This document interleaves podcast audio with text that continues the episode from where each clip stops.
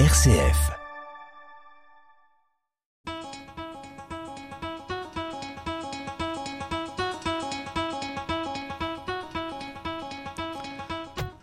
Les folies de l'énergie.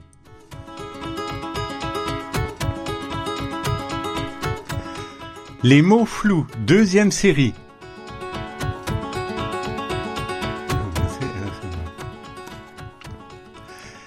Les mots, c'est important. Ils sont l'expression de la pensée. Ils participent activement au développement de la culture d'un individu, donc à la formation de sa personnalité. Il ne m'a pas appris l'anglais, il ne m'a pas appris l'allemand, ni même le français correctement. Elle ne m'a pas parlé des livres, de l'histoire des idées, pas de politique à suivre, pas de mouvement de pensée. Elle ne m'a rien montré de pratique, ni cuisine, ni couture. Faire monter une mayonnaise, monter une S A R L, tenir un intérieur. Il ne connaissait pas grand-chose en mathématiques, ni équation de Schrödinger. Mais pour être honnête, on a veillé à ce que je perfectionne mon revers à deux mains. Je fléchisse bien sur mes jambes, mais ça n'est pas resté, ça n'est pas rentré. On m'a donné un modèle libéral, démocratique. On m'a donné un certain dégoût, disons, désintérêt de la religion. Mais il ne m'a pas dit à quoi servait le piano, ni le cinéma français qui pourtant le faisait vivre. Elle ne m'a pas dit comment ils s'étaient mariés, trompés, séparés, ni donné d'autres modèles à suivre. On m'a pas parlé de Marx, rival de Tocqueville, ni Weber, ennemi de Lukács, mais on m'a dit qu'il fallait voter. Je ne sais pas si vous y avez déjà réfléchi, mais les mots sont l'interface entre un locuteur, une locutrice, la personne qui les prononce, et un interlocuteur, la personne qui les reçoit. L'interlocuteur, l'interlocutrice, est en droit d'en attendre rigueur et précision pour en tirer profit, surtout si ça le concerne au premier chef. C'est que les mots peuvent véhiculer beaucoup de choses, affectifs souvent, plaisir, souffrance, attrait, rejet, connivence, intérêt et humour communs aux communicants, information, injonction. Le locuteur, la personne qui discourt, doit avoir bien présent à l'esprit qu'elle ne s'exprime pas tant pour, entre guillemets, cracher sa conviction, voire sa certitude, mais à l'intention d'un interlocuteur ou une interlocutrice qui reçoit le discours avec son vocabulaire propre, sa sensibilité, sa propre vision des choses et des gens.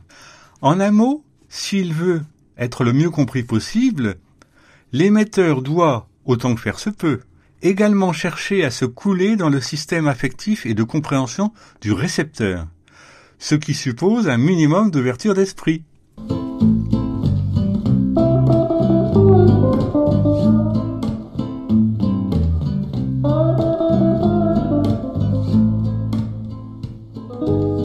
Elle avait seize ans et des poussières, du bleu tout autour des paupières. Jamais eu vent de la mer,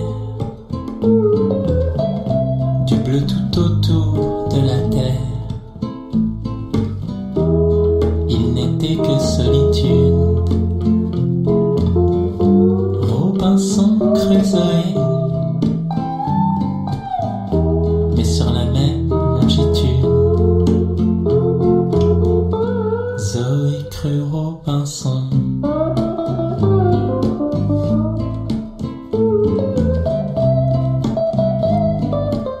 Parce que se comprendre n'est pas chose facile, chacun en fait souvent l'expérience, la communication exige d'être clair, simple, direct. Malheureusement, certains enjeux et puissants intérêts contradictoires interfèrent parfois dans la communication. C'est là que prennent place les mots flous, expression adoucissante de mots trompeurs. Et s'il est un lieu où règnent en maître les mots flous, c'est bien celui de la communication médiatique. Qui dit communication, dit intention discrète d'infléchir le mode de pensée de l'auditeur dans le sens souhaité par le communicant. On n'est pas très loin du message publicitaire. Premier de ces mots flous, le mot « transition ». Vite suivi par le sempiternel « changement », d'abord sur France Musique, émission Musique Matin, puis Elisabeth Borne, Premier ministre, sur France Inter, le vingt-six mai deux mille vingt-trois, et enfin France Culture, le journal de huit heures quarante-cinq du cinq juin deux mille vingt-trois. En attendant une loi de programmation énergie-climat à l'automne, l'exécutif est clairement entré dans une séquence transition écologique cette semaine. Demain, le gouvernement lance sa consultation publique qui doit aboutir à un plan d'adaptation au changement climatique à la rentrée. Total a engagé hein, sa transition vers les énergies renouvelables. Moi, je ne peux que l'encourager à accélérer cette transition. Total Energy a plutôt préféré se livrer à un vibrant plaidoyer en faveur de son action à la tête du groupe, y compris sur la transition énergétique, revendiquant plus de dix milliards d'euros d'investissement l'an passé dans les éoliennes, le solaire ou encore la biomasse. Plus de la moitié est consacrée aux nouvelles énergies pour construire l'énergie décarbonée de demain.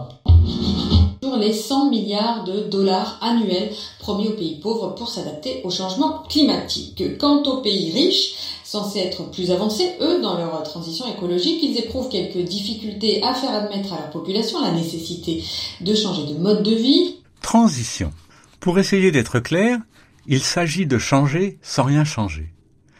Il s'agit de passer des folies des énergies bas coût fossiles, pétrole et gaz, aux folies fissiles nucléaires, accompagné d'un océan de renouvelables photovoltaïques. On ne change rien à la racine pernicieuse de nos sociétés techniciennes, leur folle démesure énergétique. D'où il y a trente ans l'intitulé de cette émission, Les folies de l'énergie. Mais à peine prononcé, le premier de ces mots flous était déjà suivi de deux autres, changement et décarboné.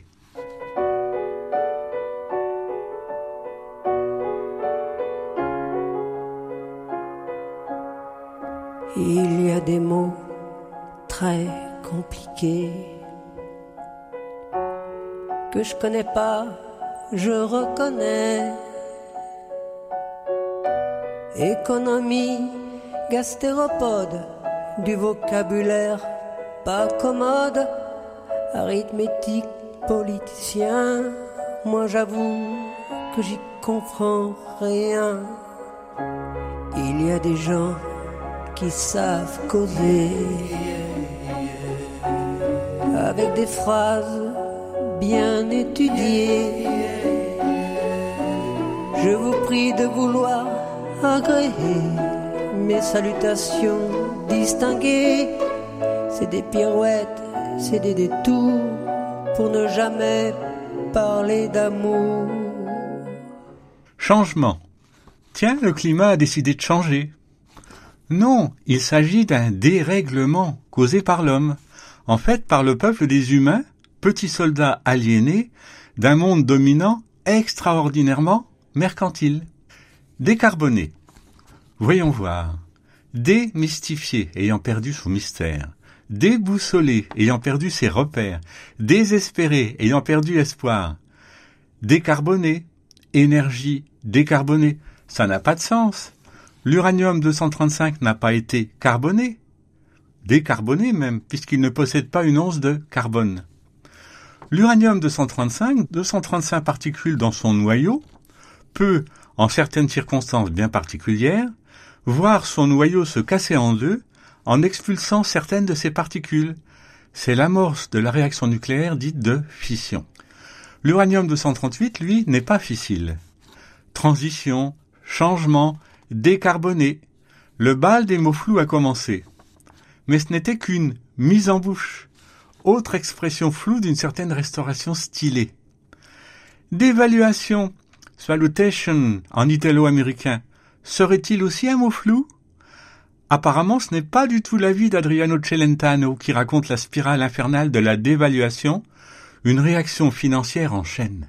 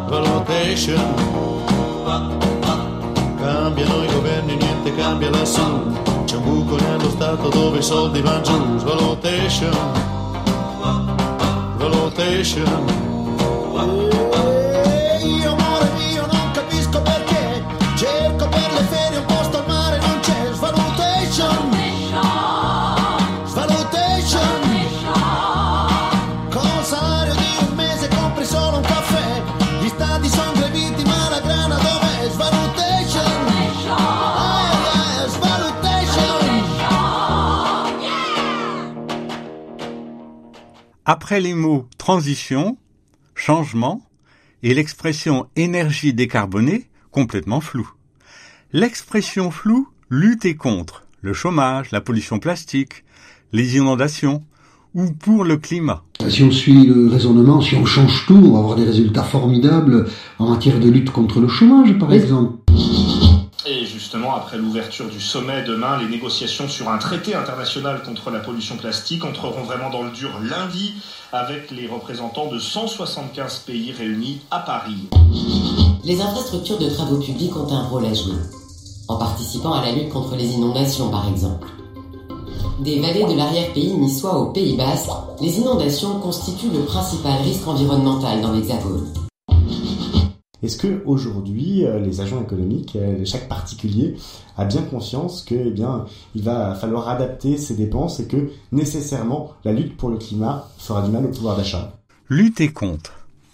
En mille neuf cent trente-neuf, les soldats chargés de défendre notre sol, luttaient-ils contre les bombes qui s'abattaient sur lui ? Non, ils cherchaient à abattre les avions qui les larguaient. Ce faisant, ils luttaient contre les Allemands. Plus précisément contre leur dominant sanguinaire, qui contraignait le brave peuple allemand à se livrer à une sauvage agression. Lutter contre, une expression malicieusement floue.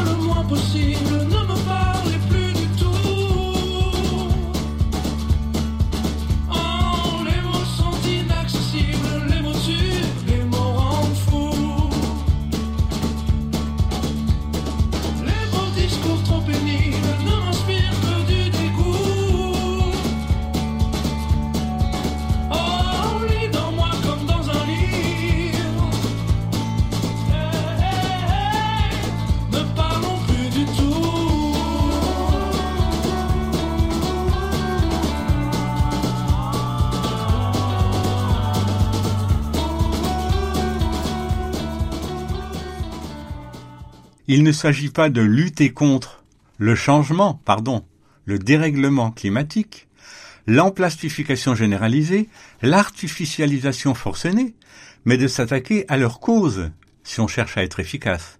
Clairement identifiable, le mercantilisme exacerbé, généralisé.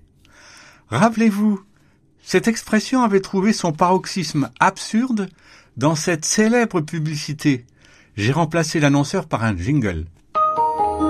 Tous unis contre la vie chère depuis cinquante ans. Si vous parvenez à identifier l'ennemi vie chère, faites-moi signe pour que je puisse en faire profiter les auditeurs. Un gros morceau maintenant. Une expression qui, comme on dit, fait florès dans les médias, tous les médias. La prestigieuse intelligence artificielle. France Culture, Christine Ockrent dans son émission Affaires étrangères. Puis le journal de huit heures sur France Inter, le huit mai deux mille vingt-trois. Cet aveu du grand patron de Google, Sundar Pichai, il y a quelques jours en Californie, en dit long sur l'affolement et l'ivresse qui ont saisi tous les acteurs de la grande aventure contemporaine de l'intelligence artificielle, comme ceux, évidemment, qui s'en inquiètent. Et si l'intelligence artificielle servait d'assistant juridique, c'est l'une des, des applications très concrètes de ChatGPT. Intelligence artificielle. Cette expression ne vous heurte-t-elle pas un peu l'oreille ? Qu'est-ce que l'intelligence ? C'est quelque chose comme le potentiel de capacité mentale, affective, la sensibilité, et cognitive, le raisonnement, d'un être vivant lui permettant de résoudre un problème au sens commun, et ou de s'adapter à son environnement. On parle d'intelligence pratique, d'intelligence émotionnelle, relationnelle, des affaires. Donc, si on suit bien, l'intelligence artificielle est bête comme ses pieds. Elle ne doute pas. «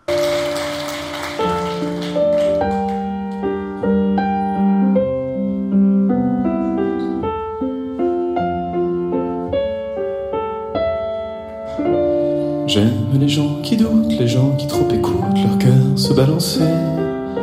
J'aime les gens qui disent et qui se contredisent et sans se dénoncer. J'aime les gens qui tremblent, que parfois ils nous semblent capables de juger. J'aime les gens qui passent moitié dans leur godasse et moitié à côté. J'aime leurs petites chansons, même s'ils passent pour des cons.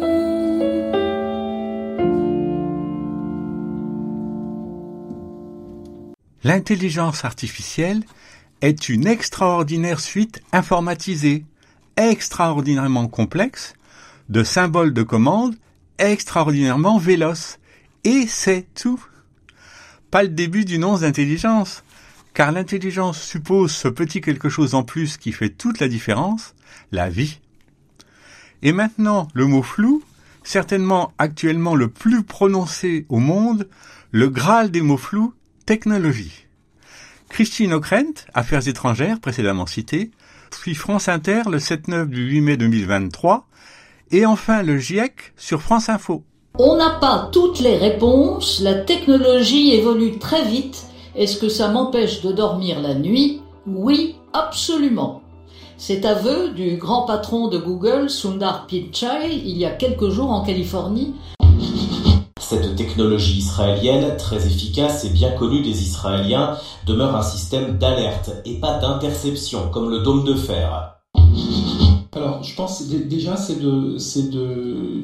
D'abord, de déployer les technologies dont on, dont, dont, dont on dispose pour, euh, réduire les, pour, pour euh, réduire les émissions dans, dans tous les secteurs. La deuxième chose, je pense, qui est importante, c'est de dire que, euh, le rapport insiste beaucoup dessus, euh, réduire les émissions, c'est pas seulement mettre des technologies, mais c'est combiner euh, des, des efforts technologiques avec des changements euh, dans les infrastructures, avec un changement dans les modes de production et de consommation. Par exemple, dans l'industrie, euh, c'est à la fois des process plus propres, mais aussi euh, plus de recyclage. Technologie, technologie, biologie, c'est l'étude, la science du vivant, météorologie, celle du climat, psychologie, celle de la psyché, entre guillemets l'âme, la géologie, la science de la terre, qui comprend en particulier la géomorphologie, la science des roches. La technologie, c'est donc la science ou l'étude des techniques. En fait, ce qu'on nomme actuellement abusivement technologie, c'est ce qu'on nommait technique avant que nos sociétés technophiles la déifient en technologie. Écoutez France Culture, l'invité des matins du sept juin deux mille vingt-deux. C'est aussi, Venise, évidemment, le surtourisme, et c'est aussi, et là encore, c'est euh, le père de famille, Guido, qui incarne ça, euh, quelque part la foi en la technique, ou plutôt en la seule technique, puisque euh, face au risque de montée des eaux, de submersion, Guido ne jure que par le mot, cette infrastructure euh, qui existe euh, réellement, qui est un système de, de digue mobile censé euh, protéger la ville, c'est-à-dire on, on s'en remet à la technique et à elle seule, quelque part. Oui, et on entend ça beaucoup. D'ailleurs, on nous explique, je sais pas, qu'on va mettre de la poussière dans la haute atmosphère pour atténuer les rayons du soleil, qu'on va pomper le carbone dans l'air, je sais pas comment, et qu'on va... Voilà, c'est-à-dire cette, cette idée que notre toute-puissance technologique va pallier euh, à tous les désordres que nous créons. L'invitée Isabelle Autissier a tôt fait de balayer le sage technique pour employer le sémillant technologie. Folie collective, allégeance aux dieux de technologie, d'un monde dominant techno-scientiste. J'en ai marre de cette vie-là et pour sortir de cet appart, je ferai n'importe quoi. Mais vous êtes fous. Oh oui. Mais vous êtes fous. Mais vous êtes fous. Oh oui. Mais vous êtes fous. Mais vous êtes fous. Oh oui. Mais vous êtes fous. Mais vous êtes fous. Oh oui. Mais vous êtes fous. Merde, quand je vois dans la rue tous ces jeunes qui errent, qui restent là à ne rien foutre, moi j'écris colère. Sinon on rien à tirer, pour eux ça n'a pas d'importance. Mais je ne suis pas comme eux, je veux me défoncer. Je ferai tout ce que je peux pour que ça puisse marcher. Montrer à tous ces bailleurs que le monde est fort. Une fois que c'est parti, tu te sens le plus fort. Mais vous êtes fous, oh oui. Mais vous êtes fous. Mais vous êtes fous, oh oui. Mais vous êtes fous. Mais vous êtes fous, oh oui. Mais vous êtes fous. Mais vous êtes fous, oh oui. Mais vous êtes fous.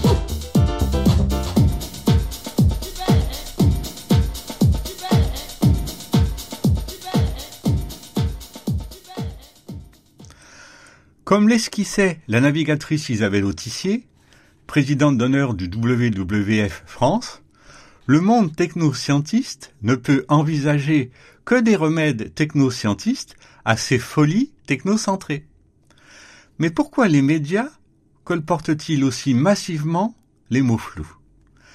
Parce qu'ils sont pour la plupart, eux aussi, les acteurs de cette idéologie technoscientiste, indispensables à la perpétuation de nos sociétés mercantiles. C'est l'innovation perpétuelle, réelle ou apparente, qui, parce qu'elle permet de momentanément se démarquer de la concurrence, par manque de points de comparaison, génère alors de solides marges. Interrogation orale des folies de l'énergie. Parviendrez-vous à répertorier tous les éléments de ce feu d'artifice de mots flous employé par Dominique Senard, P D G de Renault, lors de son entretien sur France Info du douze mai deux mille vingt-trois. C'est impressionnant. J'ai condensé vingt minutes d'entretien à moins d'une minute. Des révolutions considérables. Alors, c'est pas simplement des révolutions technologiques. Uh-huh. C'est évidemment tout ça lié à la décarbonation. Euh, nous sommes probablement détenteurs de, des plus belles technologies euh, électriques et hybrides au monde. Et nous y sommes en deux mille vingt-trois avec tous les défis que ça. Et surtout, ce qui est important de comprendre, c'est que ça crée Euh, ce qui pour moi est à mon avis le, le, le, l'avenir, l'expression de l'avenir de l'industrie automobile dans le monde, en particulier en Europe, qui est un, un écosystème de partenaires. Euh, on ne peut plus être seul, si vous voulez. On est au centre d'un écosystème. Puis, il y en a bien d'autres, parce que c'est le défi, comme je vous parlais, le défi de la compétence. Il faut absolument que dans ce genre de circonstances, on laisse à l'industrie le choix de la technologie. Réponse. Révolution technologique. Décarbonation. Technologie, deux fois. Défi, trois fois. Écosystème, deux fois. Neuf mots flous. Vérifions que je ne me suis pas trompé. C'est une performance. Des révolutions considérables. Alors, c'est pas simplement des révolutions technologiques. Uh-huh. C'est évidemment tout ça lié à la décarbonation. Euh, nous sommes probablement détenteurs de, des plus belles technologies euh, électriques et hybrides au monde. Et nous y sommes en deux mille vingt-trois avec tous les défis que ça. Et surtout, ce qui est important de comprendre, c'est que ça crée Euh, ce qui pour moi est à mon avis le, le, le, l'avenir, l'expression de l'avenir de l'industrie automobile dans le monde, en particulier en Europe, qui est un, un écosystème de partenaires. Euh, on ne peut plus être seul, si vous voulez. On est au centre d'un écosystème. Puis il y en a bien d'autres, parce que c'est le défi, comme je vous parlais, le défi de la compétence. Il faut absolument que dans ce genre de circonstances, on laisse à l'industrie le choix de la technologie. Pour être précis, cinq mots flous, dont deux fois les mots technologie et écosystème, et trois fois le mot défi. C'est remarquable. À mon avis, il faut un certain entraînement. Et il ne manque que l'outsider intelligence artificielle pour atteindre la quasi-perfection. Quel progrès depuis nos très lointains ancêtres! Ah là là là là, là là là.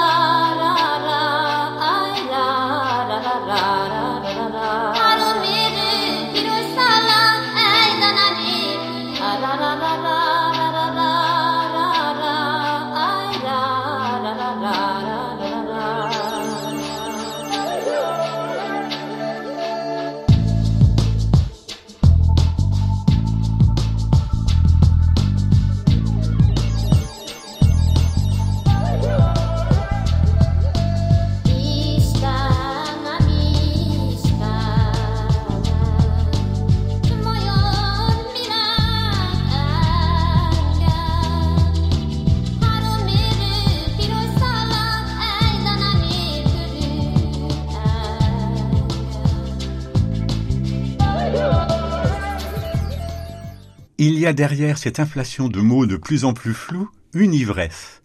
L'ivresse de dominer la nature et même de prendre sa place.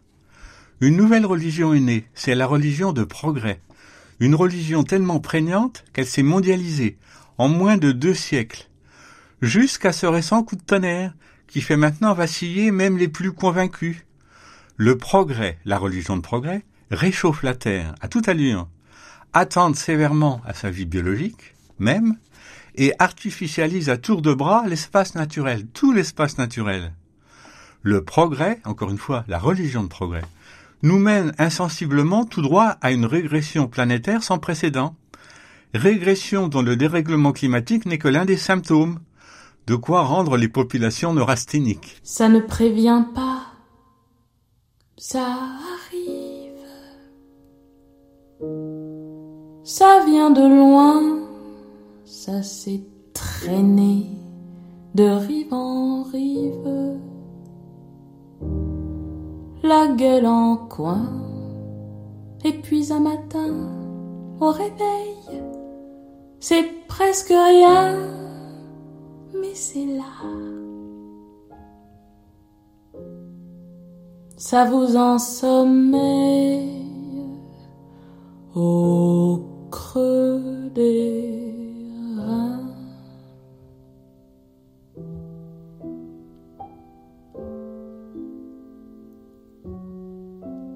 Le mal de vivre, le mal de vivre.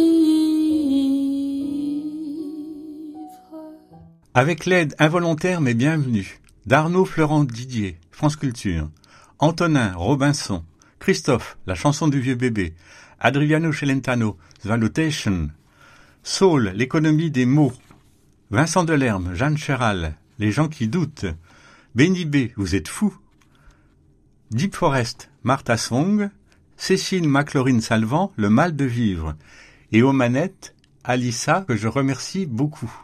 À bientôt.